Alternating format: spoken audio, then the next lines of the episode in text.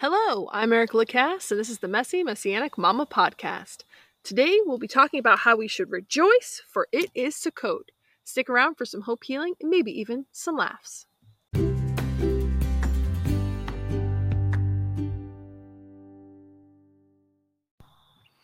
Welcome once again to another Messy Messianic Mama podcast. Today we're going to be talking about Sukkot, which is always an exciting time for our family. It is the 10th of October 2022. Yesterday was a good friend of mine, Sarah Hendrickson's birthday. So happy birthday, Sarah. I love you, no matter how far away we may be. So I don't know if you can tell or not, but I'm actually outside in a tent and I'm really excited about it.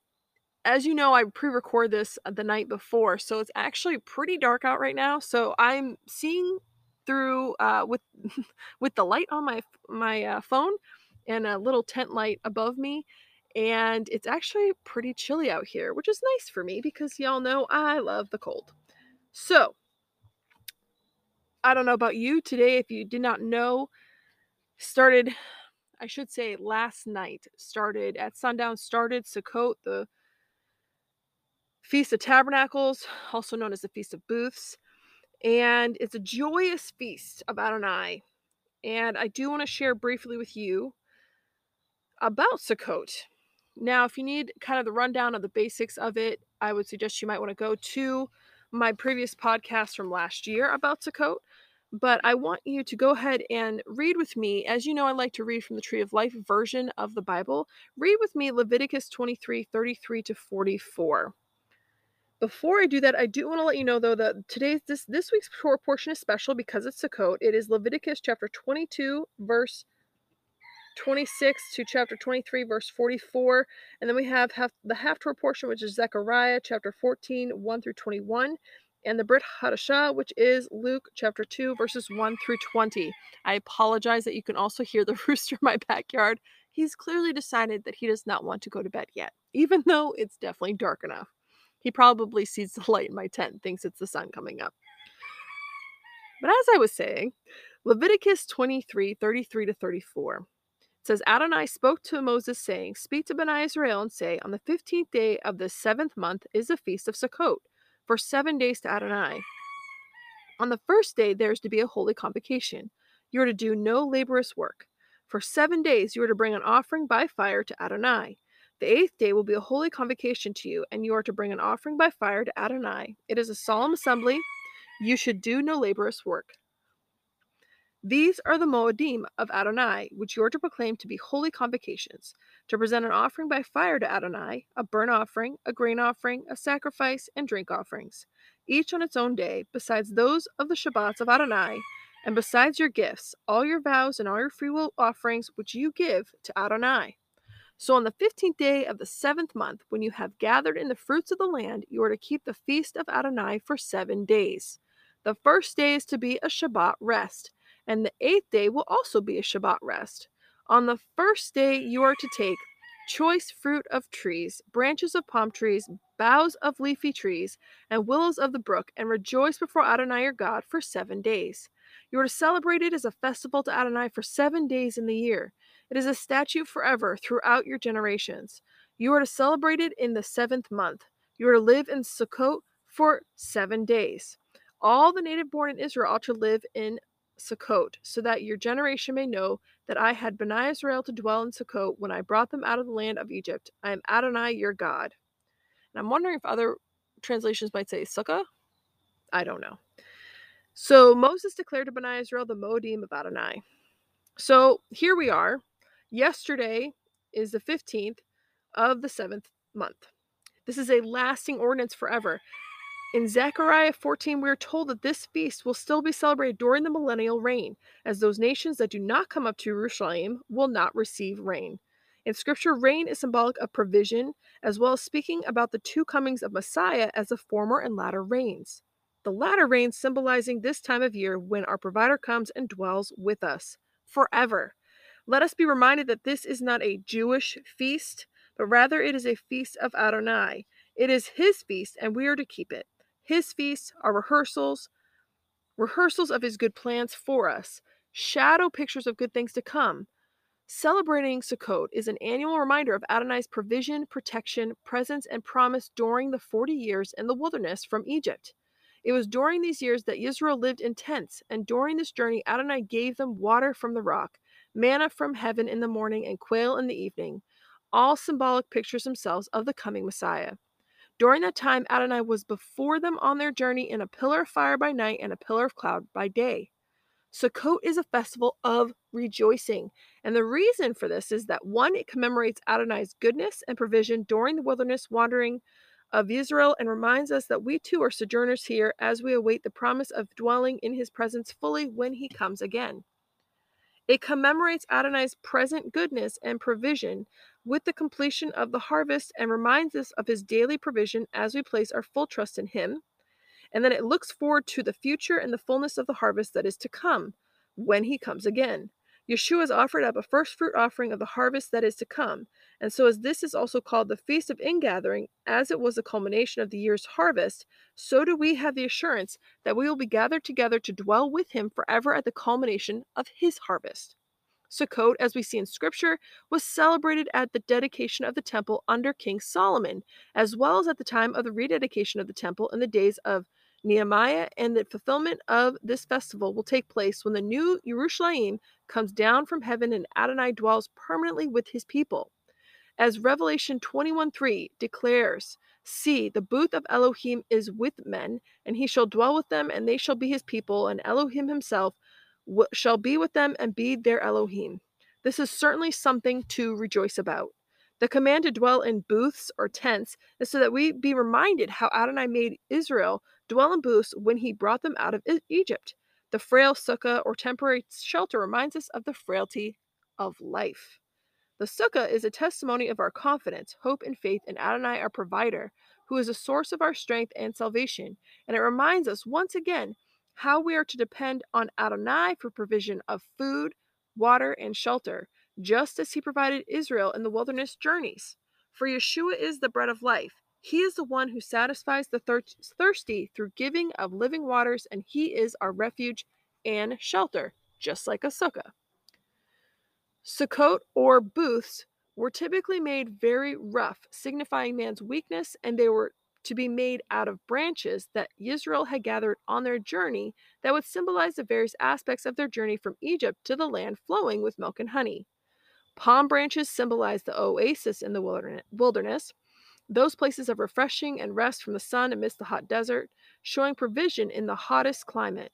The myrtle branches that were in the mountains, which reminded them of the rough terrain and mountainous routes that they were taken, and how Adonai was with them through the rough and hilly times willow branches that typically found were found at the places of streams or wadis in the desert, places that they could find refreshing and restoration.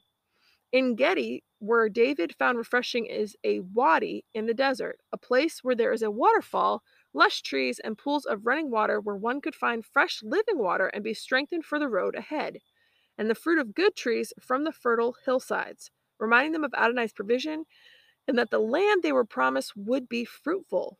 All of these reminded them of the various terrain that had been traveled in the wilderness. Sukkot is a culmination of all the appointed times on our calendar, and it is to the other feasts what the Shabbat is to the other six days of the week. And so it is a fitting foreshadow of the great celebration when we will live in peace under the reign and rule of the righteous King, Yeshua the Messiah. Just as Shabbat foreshadows the millennial reign, so Sukkot also looks forward to that great age to come, and like all his feasts, Sukkot foreshadows Messiah. In Deuteronomy 16 13 to 15, it says, You are to keep the feast of Sukkot for seven days, after gathering in the produce from your threshing floor and winepress. So you'll rejoice in your feast, you, your son and daughter, slave and maid, Levite and outsider, orphan and widow within your gates. Seven days you will feast to Adonai your God in the place he chooses, because Adonai your God will bless you in all your produce and in all the work of your hand, and you will be completely filled with joy. One thing that you will notice here in both passages we have read about Sukkot, there is a command to rejoice. And just in case you weren't sure, I'm actually reading to you my husband's sermon this past weekend. Why? Honestly, because he said it really, really well. And to be quite honest, this past weekend, we've been pretty busy getting ready for Sukkot. like t- the, today, which you know I, I pre recorded, we've been setting up our tents. We, in fact, have three tents this year, and one is a 12 person tent, one is a 10 person tent, and then there's a two person tent. It's funny because my son, my oldest son, we have four children, actually lives in the camper in our backyard. So he actually is already living in a temporary dwelling. So he uh, chooses not to partake. He's 20 years old. That's his right. Our other children, who are 14, 15, and 16, they are required to partake. Some happier about it than others. But we have my husband and I in the 10 person tent, two of our children in the 12 person tent, and one in the two person tent and um, I I thoroughly enjoy it. I love it. But then again, my husband says that my idea of camping is more like glamping. We have blow blow up uh, beds and things of that nature because I don't think I do too well, which you know I know is kind of the whole point of it. But I really don't do too well in the outdoors, anyways, because I typically get eaten alive. Thankfully, there's things like Thermacell which can help keep the bugs away. Now,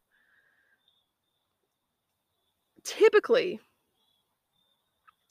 People celebrate that which they are happy about. Well, we celebrate the joy of Adonai and we celebrate the coming of our Redeemer and King, Yeshua. Is it a joy for you to celebrate him? Again, let me ask you when you come to celebrate his feast, who are you appearing before? Are you just making sure that you are seen by others so as to appease your conscience that you were there and you can tick off a to do list? Or are you truly coming to worship the maker of heaven and earth? We get to rehearse each year the great wedding feast of the Lamb where we are his bride. Often you see people today having wedding rehearsal meals where they have an entire function with invited guests at a rehearsal, which I think is super neat. And I think what he's talking about here as well is, you know, a lot of times it's it's very similar to the Catholic Church. I don't know if you realize that or not, but we typically have more people come into our congregation during the feast of the Lord. Now, a lot of times, at least where we live, it's because people live so spread out. People could be two or, or more hours away from our congregation.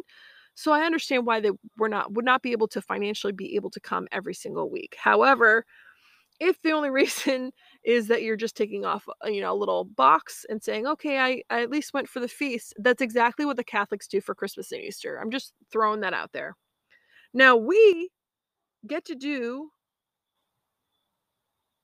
what at the feast of Adonai? How how awesome is it that we get to to be there for the feast of Adonai? Adonai doesn't want miserable people at his wedding feast, especially his bride. The essence of Sukkot joy, being joyful in his provision, joyful in our deliverance. Rejoicing is a command, and we know that his commands are good. The Torah is perfect. Paul tells us his Torah is good. It is for our good as it keeps us within his provision, protection, presence, and promises. If we love him, we obey his commands it is as simple as that. This is a season to celebrate the very word that was made flesh and tabernacled with us. It was at this time when Yeshua was born in a sukkah, which certainly makes this a time to rejoice. For those of you who are like, wait, what? What do you mean he was born during this time?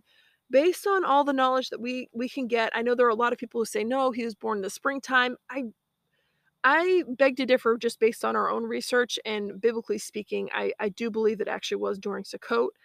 And I think that it makes sense for him to have been during Sukkot. If you're not sure why, I suggest you open the Bible and find out. I don't know about you,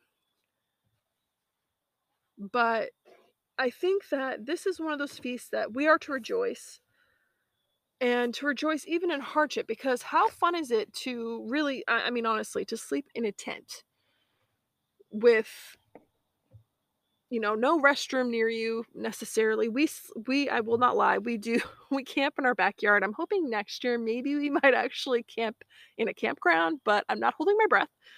But i you know i i'm so thankful for all of the things that god has given us and i think that that's just it it's it's a good reminder of of all of Adonai's provision for each and every one of us when we decide to take this time and get out of our comfort zones and sleep outside of our homes or even just eat outside of our homes. I know that's what a lot of people do. They simply have their meals out outdoors in their sukkah instead of sleeping there.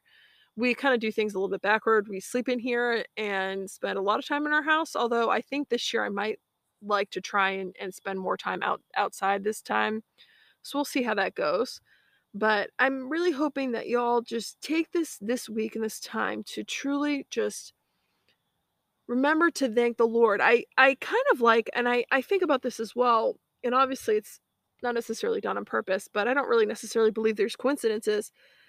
It's also one of the closest feasts to Thanksgiving. Yes, I know Hanukkah's there too, but it's actually not. Uh, we're not commanded to actually celebrate Hanukkah.